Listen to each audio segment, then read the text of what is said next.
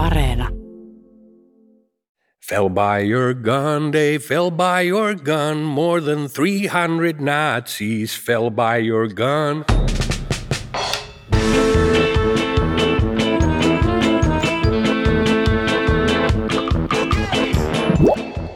Viattoman ulkonäkönsä takia jo teineinä vastarintaliikkeeseen pestatut sisarukset pelastivat juutalaislapsia, räjäyttivät rautateitä ja viettelivät saksalaisupseereita. Kuvaamataidon opettaja esitti päivisin harmitonta taidennörttiä ja öisin pelasti henkensä kaupalla natsien ryöstämiä taideteoksia aivan näiden silmien alla.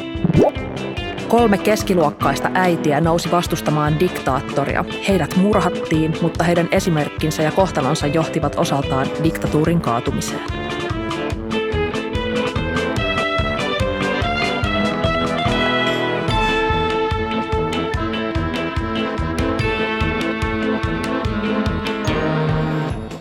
Mä olen Maria Pettersson ja tässä jaksossa me puhutaan historian vastarintaliikkeiden naisista. Mun kanssa studiossa on kiinnostava tyyppi. Suuri yleisö tuntee hänet ennen kaikkea räppärinä. 1980-luvun lopussa hän teki ensimmäiset äänityksensä mikrofoniin, joka roikkui saunan pukuhuoneen lampusta. Hän on myös free-toimittaja ja kääntäjä, jolla on kaksi tytärtä. Hän on myös idealisti, joka uskoo, että musiikilla voi parantaa maailmaa. Tunnistatko itsesi tästä kuvauksesta, Kari Miettinen Paleface? Tunnistan ja tunnustan. Kaari, sä oot kirjoittanut, että räppi avasi sulle käsityksen vaihtoehtoisesta historian kirjoituksesta. Mitä se tarkoittaa? No se tarkoittaa sitä, tai oikeastaan se oli myös semmoista niin kuin aikalaistodellisuudesta myös semmoinen niin kuin vaihtoehtoinen kanava.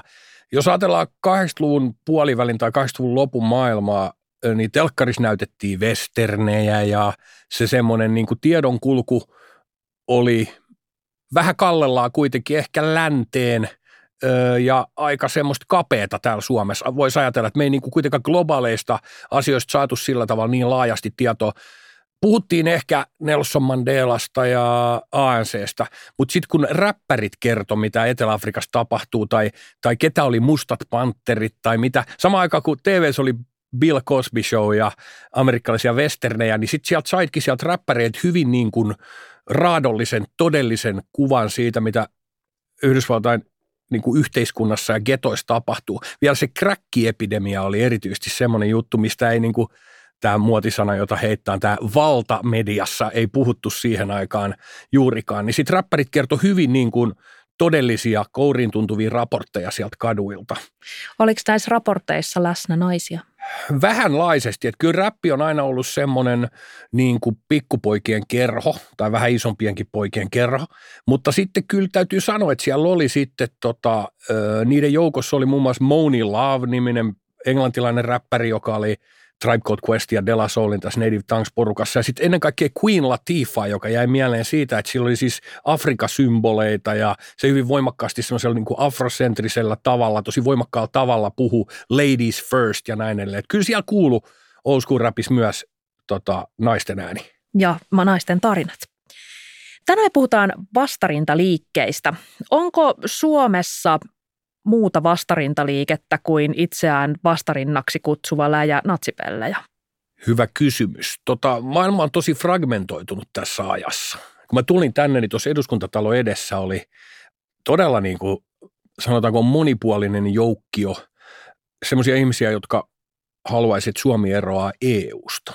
Ja se oli aika mielenkiintoista, koska siellä oli niin kuin Ano Turtiaisesta ja Mauri Peltokankaasta lähtien tämmöisiä tunnettuja, sanotaanko sananvapauden esitaistelijoita ja sitten tota, myös kommunistisen työväenpuolueen väkeä sekä jonkun verran tämmöistä niin kuin ilmastokriittistä tiedettä edustavaa porukkaa. Että se on todella kummallinen yhdistelmä. Eh, ehkä nämä ihmiset kokee olevansa jotenkin vastarintaliikettä, mutta kyllä mun mielestä se niin kuin kaikkein elävin vastarintaliike elää ehkä anarkismissa, punk – underground-kulttuurissa ja kaikissa omalla tavallaan sellaisissa ruohonjuuritason poliittisissa alavirtauksissa, jotka on kriittisiä yhteiskuntajärjestystä kohtaan ja ehkä ennen kaikkea kapitalismia kohtaan.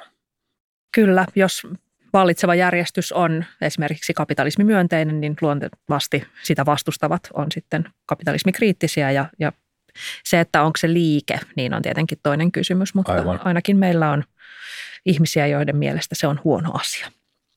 No usein kun puhutaan vastarintaliikkeestä liittyen historiaan, niin ihmiset tulee mieleen toisen maailmansodan tapahtumat ja sitten... La Resistance. Kyllä, ehdottomasti siis sekä Ranskassa että, että muissa maissa tapahtunut Saksan ja saksalaismiehityksen vastustaminen. Se on toki myös paljon muuta, mutta ensimmäinen tarina vie meidät toisen maailmansodan keskelle ja Alankomaihin.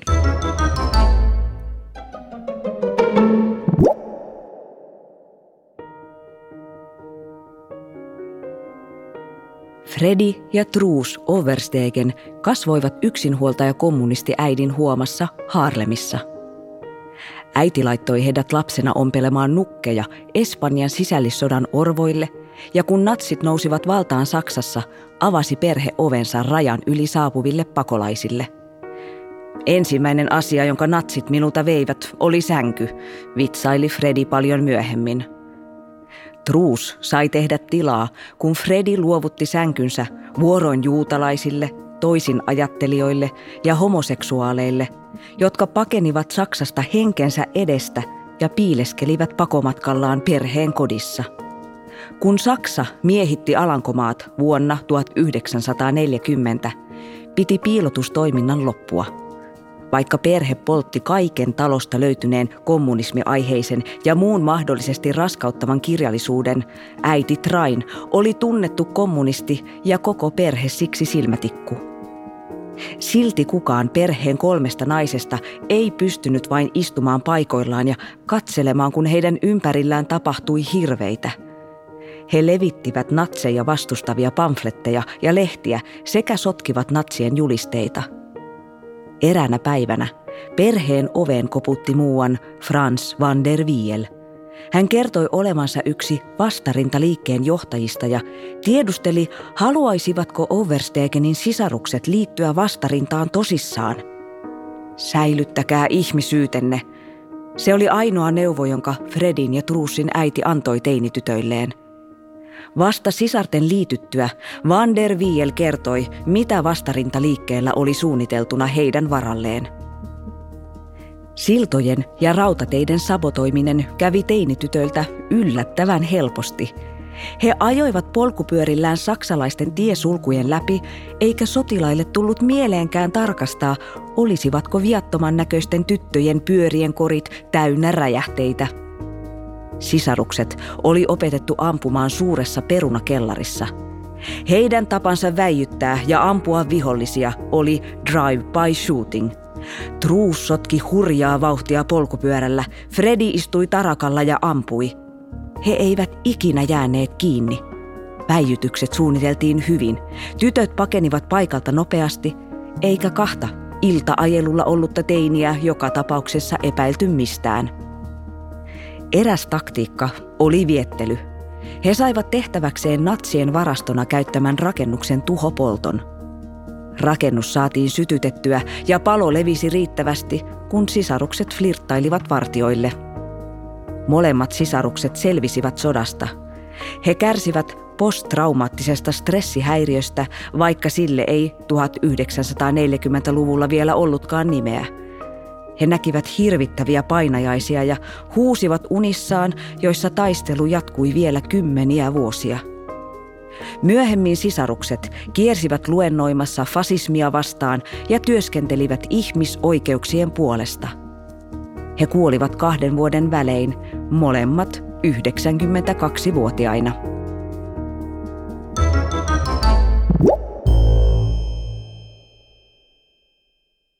Millaisia ajatuksia herätti Fredin ja Truusin tarina?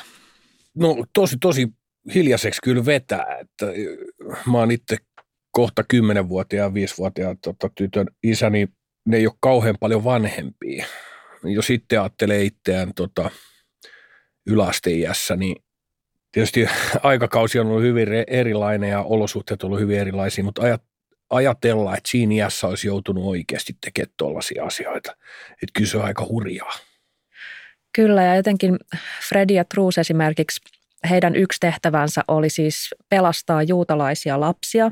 He kuljetti heitä pyörällään turvatalosta toiseen ja esimerkiksi siinä lauloivat heille siis lastenlauluja, jotta lapset olisi pysynyt rauhallisina. Eivät ruvenneet, ruvenneet itkemään. Joo. Niin ja siis jotenkin, että kahden teinitytön harteille on laitettu niin kuin, ei ainoastaan lasten henkien pelastaminen, vaan myös ikään kuin kokonaista saksalaisarmeijaa vastaan taisteleminen, niin, niin se tuntuu kyllä todella hurjalta. Siis onhan niin kuin nykypäivänäkin, kun mietitään vaikka Pohjois-Syyriaa, jossa tuhannet kurdinaiset on liittynyt siis kurdihallinnon näihin YPJ-puolustusjoukkoihin, mm. että onhan sielläkin siis kokeneet upseerit saattaa olla 22-vuotiaita. Ja sielläkin on siis tosi nuoria teini-ikäisiä tyyppejä ikään kuin seisomassa isiksen ja, ja muun maailman välissä. Kyllä, kyllä. Sisällissodissa on aina niin kuin tavattoman nuori ihmisiä myös Suomen sisällissodassa. Ja nuorin teloitettu punavanki taisi olla 13-vuotias, 13-15-vuotiaita tuomittiin kuolemaan myös täällä Suomessa silloin tota 18.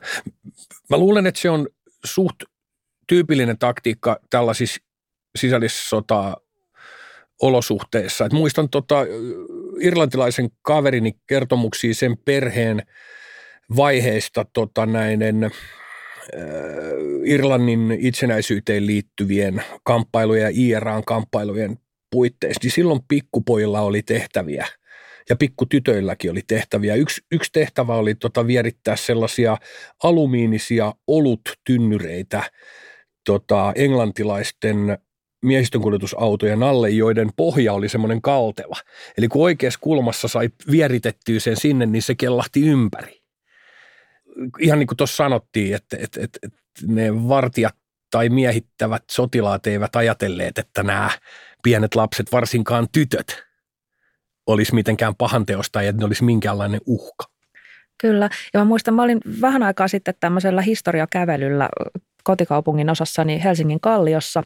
Ja siellä kerrottiin aika hurjia tarinoita niistä kortteleista siinä kohtaa, kun sisällissodassa saksalaiset korkeas tai hyvin koulutetut ammattisotilaat lähtivät valloittamaan Helsinkiä ja Kalliossa ei ollut jäljellä enää juurikaan miehiä tai ainakaan taistelukuntoisia miehiä, jolloin puolustaminen jäi sitten naisten ja usein hyvin nuorten naisten, teinityttöjen harteille. Ja kuinka nämä teinitytöt yrittää muutaman viikon koulutuksella, aseenkäyttökoulutuksella puolustaa kotikortteleitaan saksalaisia ammattisotilaita vastaan. Toki hävisivät, mutta täytyy siinäkin olla niin kuin teinitytöllä aika moista meininkiä, että et lähtee siis niin kuin koulutettuja saksalaissotilaita vastaan. Ilman muuta. Että siinähän on niin semmoiset, sehän on niin kuin hämmästyttävän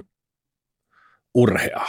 Että toisaalta se täytyy sanoa sama hengenveto, että se rohkeuden ja ty- tyhmyyden välinen rajahan on hirveän häilyvä jossain yksi näkökulma. Sitten tietysti se on niin kuin aina niin kuin aika raju, että – lapset joutuu osaksi tuollaisia tapahtumia.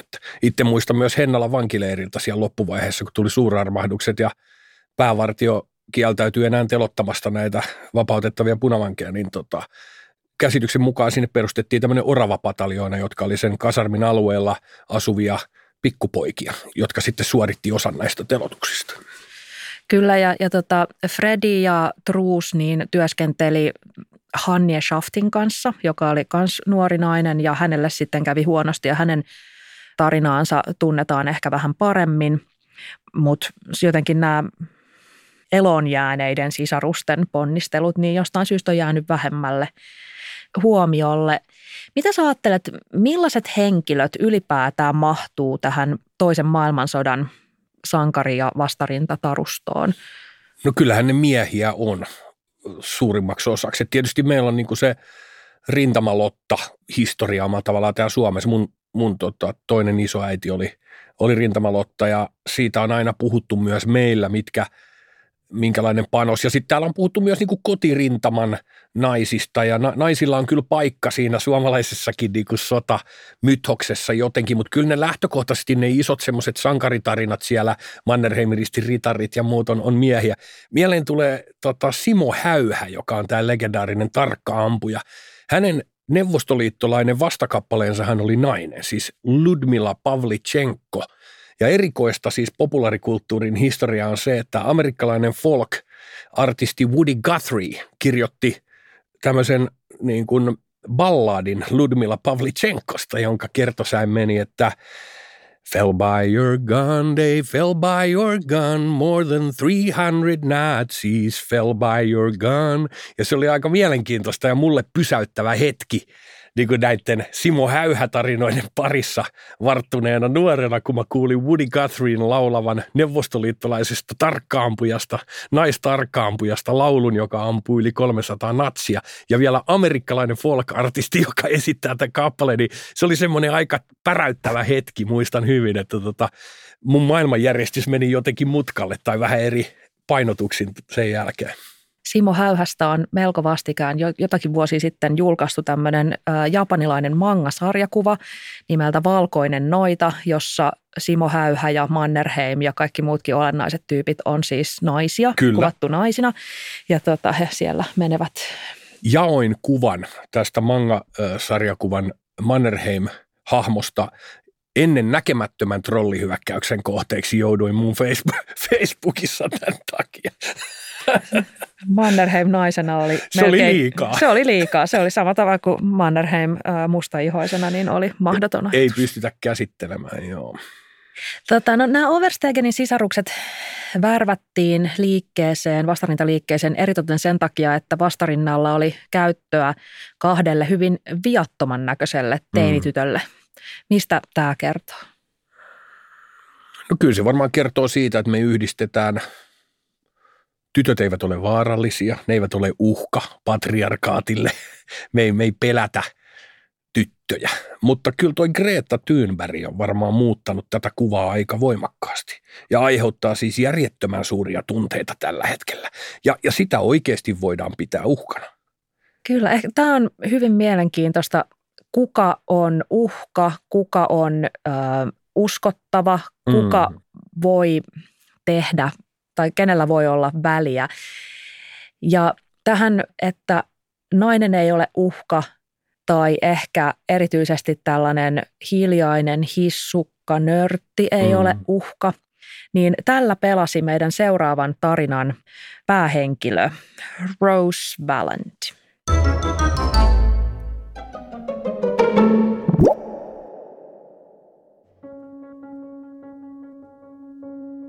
Rouge Valand syntyi Kaakkois-Ranskassa sepän tyttäreksi. Perhe oli köyhä, mutta Valand oli hyvin lahjakas ja hän saikin stipendin opettajain oppilaitokseen. Valand rakasti taidetta. Hän kolusi jatkuvasti Pariisin ja muun Ranskan taidemuseoita sekä teki opintomatkoja eri puolille Eurooppaa – Pariisissa toimii arvostettu taidemuseo nimeltä Jeu de Paume, jossa nykyään esitellään valokuvia ja nykytaidetta. Valland ryhtyi työskentelemään taidemuseossa vapaaehtoisena ja pian hänestä tuli museon apulaiskuraattori. Natsi-Saksa miehitti Ranskan vuonna 1940. Valland oli 42-vuotias. Saksalaiset sotilaat ryöväsivät taidemuseoiden kokoelmia ja muuta julkista taidetta, mutta takavarikoivat myös valtavat määrät yksityisiä taidekokoelmia. Jeu de museosta tuli tukikohta, eräänlainen välivarasto, jonne ryöstettyjä taideesineitä kerättiin ja josta ne lähetettiin eteenpäin Saksaan. Valand sai jatkaa museossa työskentelyä – hän oli saksalaisten silmissä vaaraton, harmaa, taidenörtti ja kaiken lisäksi nainen. Valland ei paljastanut osaavansa myös Saksaa. Saksalaiset puhuivat vapaasti salaisista asioistaan hänen lähettyvillään, koska luulivat, ettei hän ymmärtänyt. Saksalaissotilaat ryöstivät kaiken kaikkiaan noin 100 000 arvoesinettä. Monet niistä tuotiin ensin Vallandin museoon, missä hänen tehtävänään oli laatia niistä saksalaisille luettelot. Päivisin Valland siis laati listoja saksalaisille. Öisin hän kuitenkin toimi vastarinnan leivissä. Hän kopioi salaa kaikki luettelot museon saapuneista ja sieltä lähetetyistä taideteoksista ja luovutti kopiot vastarinnalle – näin Ranskassa tiedettiin koko ajan, mitä taideesineitä oli varastettu ja minne päin Saksaa ne oli lähetetty. Sodan jälkeen Vallandin salainen kirjanpito oli kullan arvoinen. Tuhansia saksalaisten ryöstämiä taide- ja arvoesineitä on palautettu omistajilleen tai näiden omaisille. Työ jatkuu tänäkin päivänä. Valland eläköityi vuonna 1968, mutta jatkoi työtään ryöstettyjen esineiden palauttamiseksi. Hän sai urheudestaan lukuisia mitalleja ja kunnianosoituksia. Valland kuoli 82-vuotiaana vuonna 1980.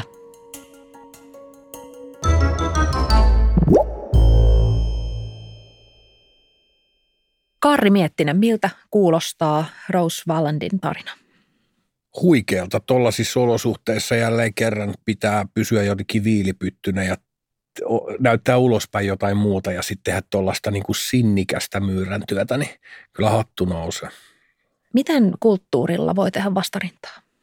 Tosi monella tapaa. Kulttuurin, taiteen, taiteen avulla voi tehdä niin kuin, ja on perinteisesti pystynyt tekemään niin kuin näkymättömän näkyväksi ja pystynyt puhumaan sellaisista asioista, esimerkiksi musiikin ja taiteen keinoin ylipäätään, josta muuten on ehkä vaikea puhua. Ja ihmiset vastaanottaessaan taidetta niin pystyy vastaanottamaankin jotain sellaisia asioita, mitä ne ei ehkä normaalissa diskurssissa pysty saamaan. Ja sitten kolmas niin kuin taso on se, että taite, taide voi saavuttaa paljon sellaisia ihmisiä, jotka ei ole perinteisen median niin kuin piirissä ollenkaan. Sitten tietysti se esimerkin voimahan on ihan mieletön. Että jos me ajatellaan niin kuin taiteilijoita, artisteja mieli, mielipidevaikuttajina, ja nyt tässä someaikakaudessa varsinkin se näkyy tosi voimakkaasti. Ja sitä voisi ehkä vähän peräänkuuluttaa enemmänkin sellaisilta ihmisiltä, joilla on valtavan laaja seuraajakunta, niin miten pienillä siirroilla niin ne voisi saada tosi iso impaktia aikaiseksi. Mutta kyllä mä niin uskon, että, että taiteella voi vaikuttaa tosi monilla tavoilla.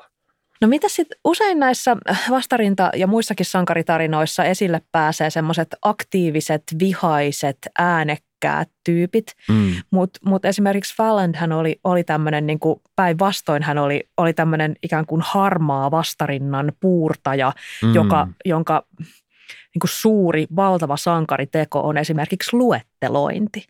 Niin, niin kuinka paljon meille jää varjoon sellaisia vastarinnan sinnikkäitä byrokraatteja. Mua kiinnostaa nämä tyypit ihan hirveästi. Totta, tuossa on kyllä, että sehän on se sankarimyyttihan vaatii sen, sen niin kuin tietyn määrän ei, ei aina, mutta ehkä tässä meidän ajassa ainakin se, tiet, sopivan annoksen siitä, että nauttii myös siitä huomiosta tai osaa tuoda itsensä tykö jollain tavalla. Tai, tai sellaiset ominaisuudet palkitaan siinä, että miten noustaan tämmöiseksi sankariksi. Ehkä taas nadisti asian vierestä, mutta mulla tulee mieleen toi Patricia Hearst, joka oli tämmöinen tota, mielenkiintoinen kidnappaustarina 70-luvun alusta. Eli Yhdysvalloissa oli semmoinen radikaali underground-järjestö, siis terrorijärjestö kuin Symbionese Liberation Army, joka oli tämmöinen niin kuin militantti kirjepommeja ja, ja suorastaan niin kuin poliittisia attentaatteja tekevä ryhmä. Ja he miettivät, millä he saisivat ison impaktin 70-luvun alun Yhdysvalloissa. He kidnappasivat tunnetun teollisuussuvun Vesan, Patricia Hurstin, joka oli tämmöinen todella niin kuin all-American, blondi, kaunis, just tämmöinen niin kuin eliittikouluissa niin kuin, vähän niin kuin kukkaa kämmenellä kasvanut etuoikeutettu tyyppi, joka oli tietenkin sitten traaginen, erittäin puhutteleva kidnappauksen kohde, koska se oli tämmöinen niin kuin joka naapurin ihana tyttö. Ja kuinka ollakaan sitten hänen oltua noin vuoden tota, maan alla, niin hän siirtyi, vaihtoi ikään kuin puolta. Eli sitten hän niin kuin liittyi itse tähän Symbionese Liberation Armyin. Tietysti siinä on ollut tämmöistä psykologista psykologisia syitä ja muuta, mutta hän rupesikin osallistumaan pankkiryöstöihin ja kantamaan konekivääriä ja yhtäkkiä tästä koko Yhdysvallat niin kuin, tai valkoinen Amerikka eläytyi tämän, tämän tota, naapurin tytön kohtaloon. Ja sitten yhtäkkiä uutisissa näytettiinkin kuvia, missä hänellä on militantti baretti päässä ja konekivääri.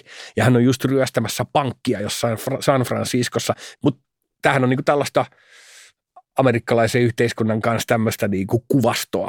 Mutta tähän, tähän meidän tota, ranskalaiseen, mitä sä sanoit? Taidenörttiin. Lu, lu, taidenörttien luetteloimalla radikaalia tekoja tehneeseen tyyppiin tulleen, niin sehän niin kuin oli ainoa, tämä sen positio oli ainoa mahdollisuus, mikä mahdollisti nämä teot.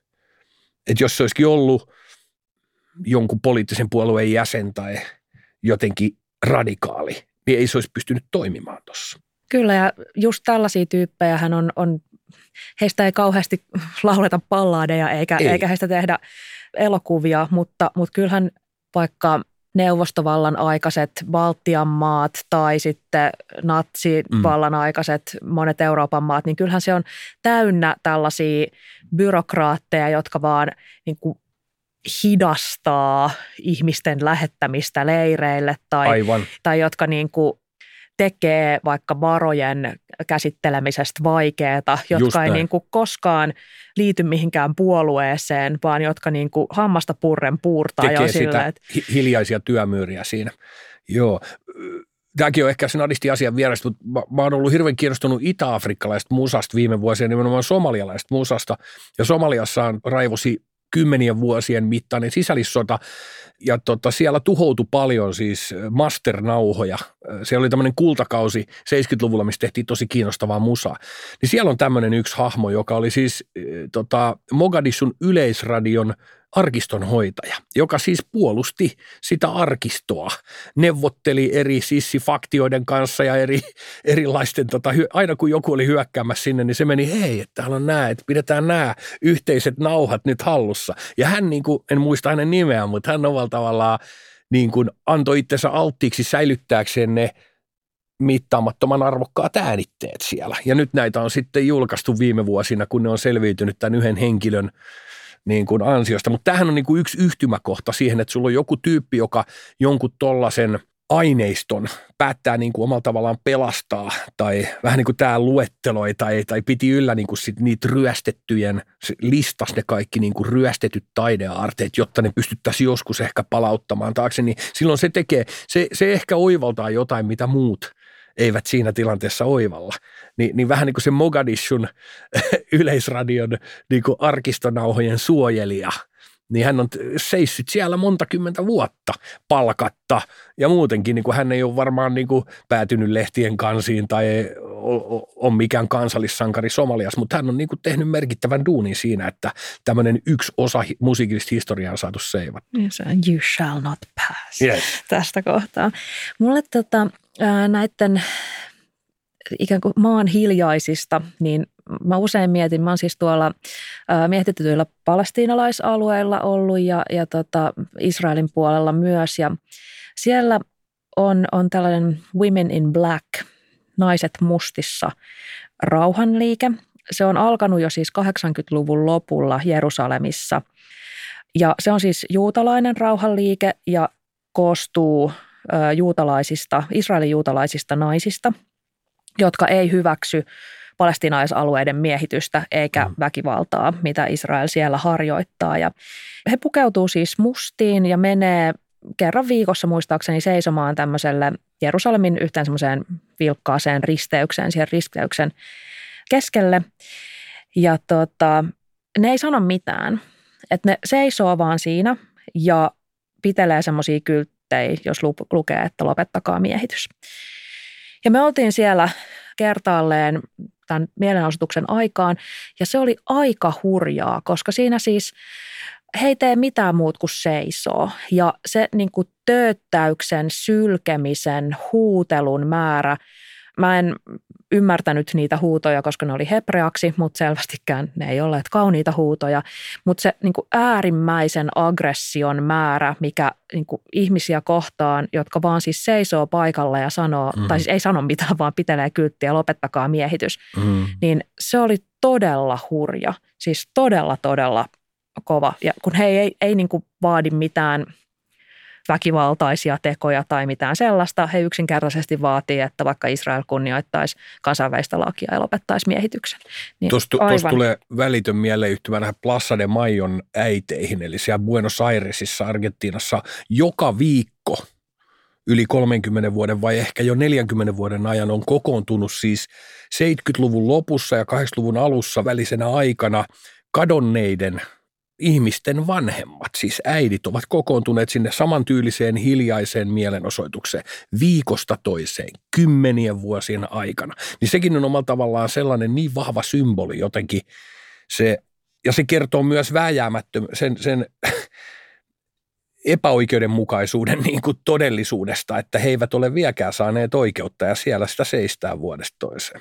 Kyllä, sitten Venäjällähän on tämä sotilaiden äidit, järjestö, joka, jota välillä kunnioitetaan, koska he ovat äitejä, he ovat niin kuin tämmöisiä neitsyt Maria-hahmoja suurin piirtein. Mm. Äitiys on niin kuin, ö, mahtava, mutta sitten kun he kehtaa vaatia esimerkiksi, tai he oli pitkään, sotilaiden äidit oli hyvin tämmöinen kunnioitettu ja, ja hyväksytty järjestö, mutta sitten kun he tämän Ukrainan miehityksen aikaan sitten alkoivat vaatia totuutta, että hetkinen, että täällä poikia tuodaan arkuissa Ukrainasta, että kyllähän siellä nyt joku sota on mm. meneillään, niin yhtäkkiä sotilaiden äidit järjestö ei ollutkaan enää hyvä porukka, vaan sitten heitä alettiin merkittävästi kritisoida Aivan, ja vainota. se muuttukin sitten, joo. Mutta mut kyllä silti tämä, että et siinä äitiydessä on jotain ihmeellistä, siinä on jotain sellaista korottavaa ja, ja melkein niin kuin immuuniksi tekevää, että et naisiin, mutta erityisesti äiteihin, niin jotenkin kilpistyy niin paljon.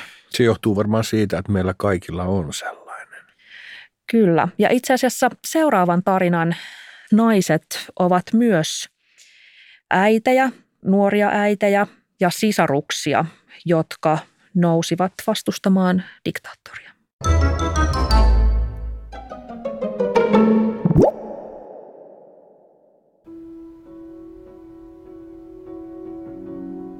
Rafael Leonidas Trujillo oli Yhdysvaltain avustuksella kaapannut vallan Dominikaanisessa tasavallassa vuonna 1930. Oikeistodiktaattori keskitti vallan ja varat itselleen sekä kidutti, vakoili ja murhautti ihmisiä, raiskasi naisia ja kuuleman mukaan heitätti vastustajiensa ruumiit haille – hän hallitsi kovalla kädellä kaikkiaan 31 vuotta, mutta Dominikaanisessa tasavallassa toimi myös vastarintaliike. Harva kuitenkaan olisi aavistanut, että sen tunnetuimmiksi jäseniksi nousisi kolme keskiluokkaista äitiä. Konservatiiviseen, keskiluokkaiseen maanviljelijäperheeseen syntyneet Mirabalin sisarukset Patria, Minerva ja Maria Teresia kävivät uskonnollisen koulun – he menivät naimisiin ja saivat myöhemmin lapsia, mutta eivät voineet elää fasistisessa diktatuurissa tekemättä mitään. Diktaattori Trujillon tapana oli haetuttaa nuoria, kauniita naisia käyttöönsä. Hän iski silmänsä lakia opiskelleeseen Minerva Mirabaliin, mutta tämä torjui lähentelyn. Minervan opinto-oikeus ja myöhemmin ammatin harjoitusoikeus evättiin. Isä vangittiin ja perhettä häiriköitiin – pian isä kuoli stressiin. Siskokset toimivat maanalaisessa vastarintaliikkeessä, johon liittyi heidän ystäviään ja samanmielisiä ylemmän keskiluokan nuoria. Sisaruksia alettiin kutsua koodinimellä Las Mariposas, perhoset. Perhoset painoivat ja levittivät pamfletteja, jakoivat tietoa diktatuurin vangitsemista ja tappamista ihmisistä – keräsivät ja varastoivat materiaalia aseisiin ja rakensivat pommeja. Työ oli vaarallista, mutta se inspiroi muitakin kapinoimaan. Vastarintaliikkeen joukossa oli myyrä ja suuri osa jäsenistä pidätettiin. Heitä kidutettiin ja osa tapettiin. Myös siskokset ja heidän vastarintaan liittyneet aviomiehensä vangittiin useita kertoja – Lopulta Trujillo sai tarpeekseen kolmesta nuoresta naisesta, jotka eivät suostuneet uhkailusta huolimatta hiljenemään. 25. päivä marraskuuta 1960 sisarukset vierailivat vankilassa tapaamassa Maria Teresan ja Minervan aviomiehiä, jotka oli jälleen vangittu diktaattorin vastustamisesta. Kotimatkalla Trujillon puolisotilallisten joukkojen miehet pysäyttivät sisarusten auton vuoristotien solassa. He pahoinpitelivät perhoset ja näiden kuljettajan kuoliaksi, nostivat ruumiit autoon ja työnsivät auton rotkoon.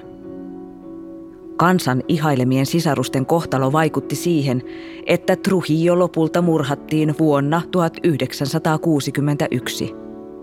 Mirabalin sisarusten kuolinpäivänä 25. marraskuuta vietetään YK kansainvälistä päivää naisiin kohdistuvan väkivallan lopettamiseksi.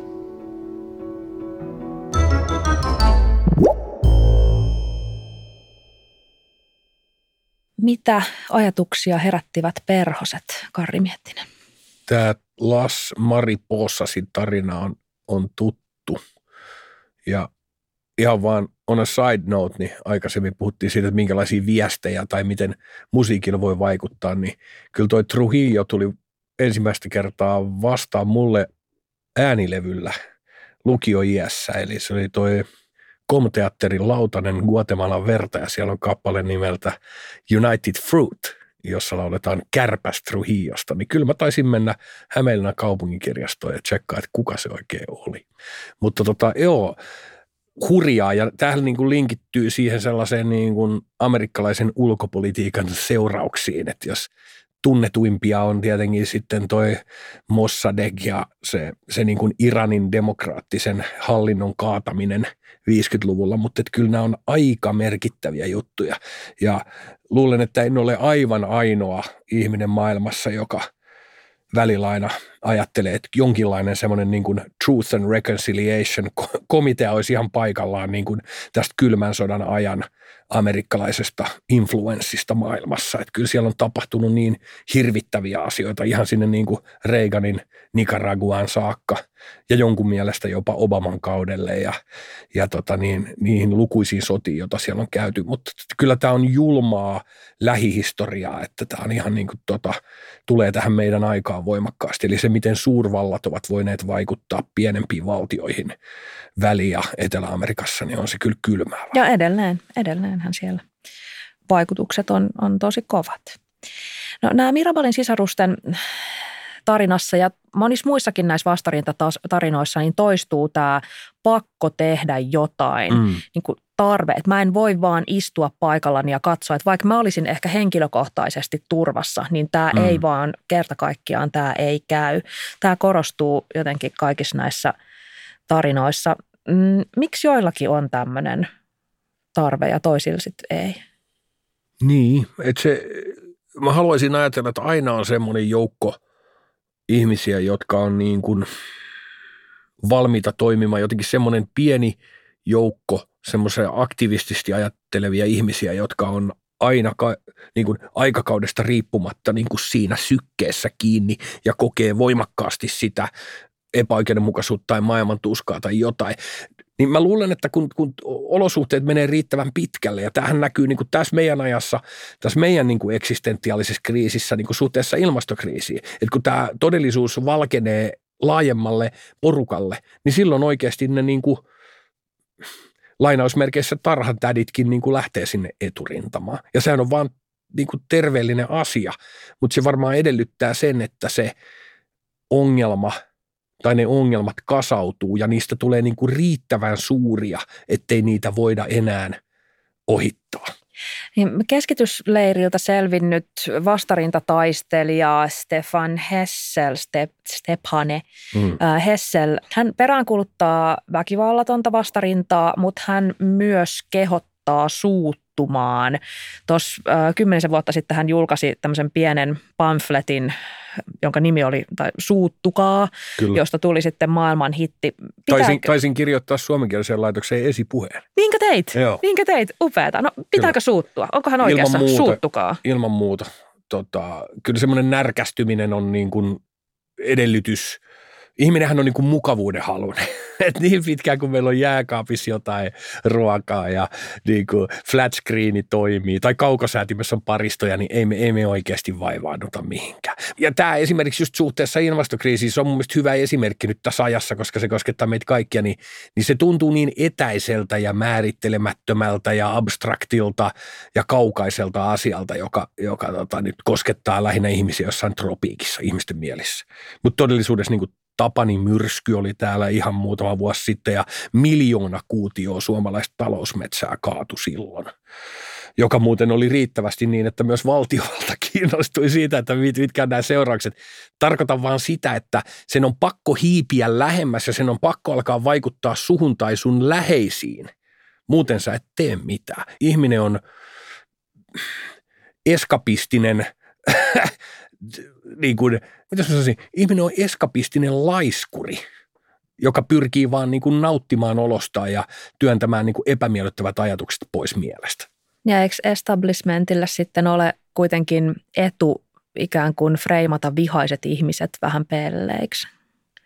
Että jos, jos joku on vihainen, niin kuin, että mitä sä oikein mesoot siinä, että, että voidaanko keskustella järkevästi. Rauhallisesti. Ja... Ilman muuta siinä on tämmöinenkin puoli, mutta tota, kyllähän se näkee varmaan sitten niin kuin, meillä ei ole esimerkiksi astianpesukonetta, että tota, kyllähän se vaatii sen, sen niin kuin hienoisen vitutuksen ennen kuin ne tiskit oikeasti häviää siitä tiskialtaasta. Kyllä se on varmaan tämmöinen kuin aika selkeäkin yhteys sellaisen niin kuin nousevan verenpaineen, niin kuin nousevan tota sydämen pulssin ja niin kuin asioiden toiminnan välillä. Että kyllä niin, kuin, niin pitkään kuin on ihan jees, niin ei ihminen tee mitään.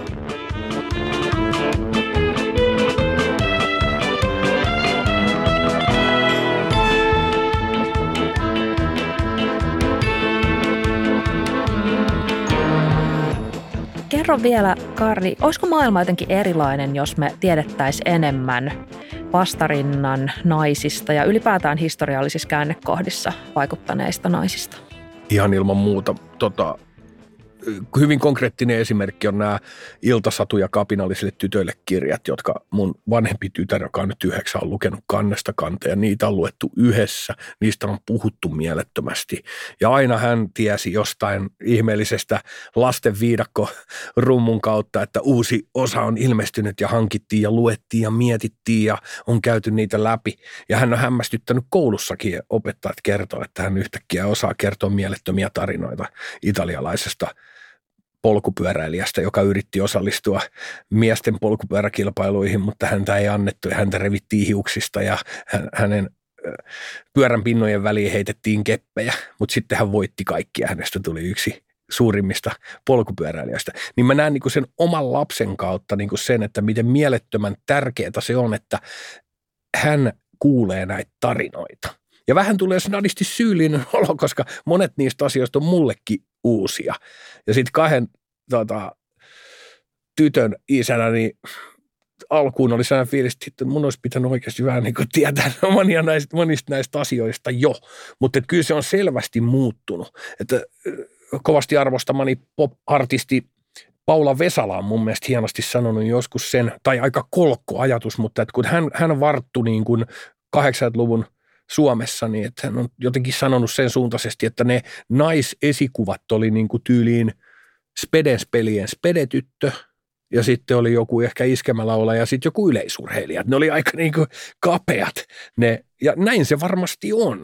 Ja musta on ihanaa, että on näitä sankaritarinoita tytöille ja on ja että et nykyiset pikkutytöt saa lukea esikuvallisista naisista – seuraavaksi mä toivoisin, että näitä samoja kirjoja alettaisiin lukea pienille pojille, jotta hekin saisi kuulla kuvallisista naisista. No, no sehän, sehän se on, että joku keksi tuosta spin-offia, että pitäisi tehdä sankaritarinoita pojille myös, ja tehtiin sankaritarinoita pojille, mutta kaikkein makein ulottuvuus oli se, että sitten tuli joku kirja, minkä nimi oli sankaritarinoita kaikille, ja siinähän oli musta se hyvä piirre, niin kuin, että niin pitkään se on vähän sukupuolittunut ja semmoinen binäärinen se koko ajatus, kunnes me niin kuin sekoitetaan sitä pakkaa kivasti ja tuskin kukaan siitä pahastuu, että saa lahjaksi, joku poika saa lahjaksi tota, sankaritarinoita tytöille. Nehän on upeita storeja. Niin, niin. Ja kyllähän jos jonkun, niin nimenomaan miesten ja poikien täytyy kuulla naisten tarinoita.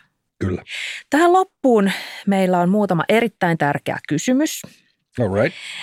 Niistä ensimmäinen kuuluu, Karri, kenen historiallisen naisen kanssa haluaisit kirjoittaa kirjan ja mikä olisi sen aihe?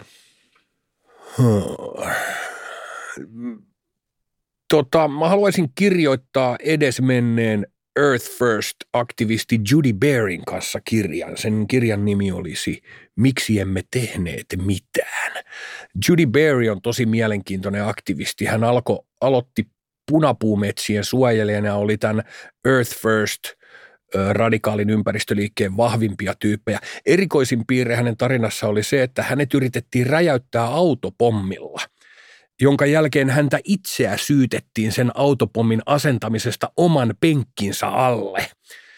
Erittäin mielenkiintoinen hahmo, joka on myös tehnyt äänilevyn tota, Alternative Tentacles-levyyhtiölle. Kannattaa tutustua Judy Berryin. Siitä löytyy semmoinen dokumenttikin YouTubesta kuin Who Bombed Judy Berry. Entäpä kenet historiallisen naisen haluaisit haastaa rap battleen? No mulla ei olisi mitään jakoa ja mut jauhettaisiin pieniksi neutroneiksi, mutta sen täytyy olla soul- ja jats-laulajatar Nina Simone. Nina Simone oli radikaali musta aktivisti myös tämän oman tota, muusikon ammattiinsa lisäksi. Hän puhuu paljon siitä, mikä on niin kuin muusikon ja artistin rooli – reflektoida yhteiskuntaa ja puuttua epäkohtiin. Ja hän oli yksi niistä henkilöistä, jotka on toistanut sen vanhan faktan, että, että vaikenemalla epäkohdista myös antaa ikään kuin hyväksyntänsä niille. Ja viimeinen kysymys. Kenen historiallisen naisen kanssa menisit kaljalle? Hmm.